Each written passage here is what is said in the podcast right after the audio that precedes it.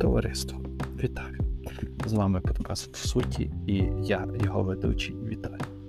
Е, Я думаю, у нас зараз багато спільних бажань, серед яких щоб е, війна закінчилась якнайшвидше, щоб е, чим пошвидше ми повернулися до мирного спокійного життя.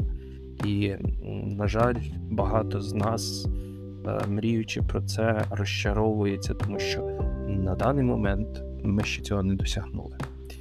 І в Епіктета є поради щодо цього.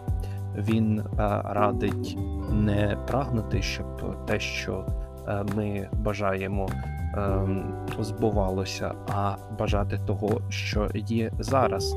Тобто е, ми не маємо розчаровуватися через те, що ми до сьогодні ще не перемогли у війні. Ми маємо радіти тим досягненням, які ми вже досягнули, і сприймати як радість е, те, чого вже досягнули.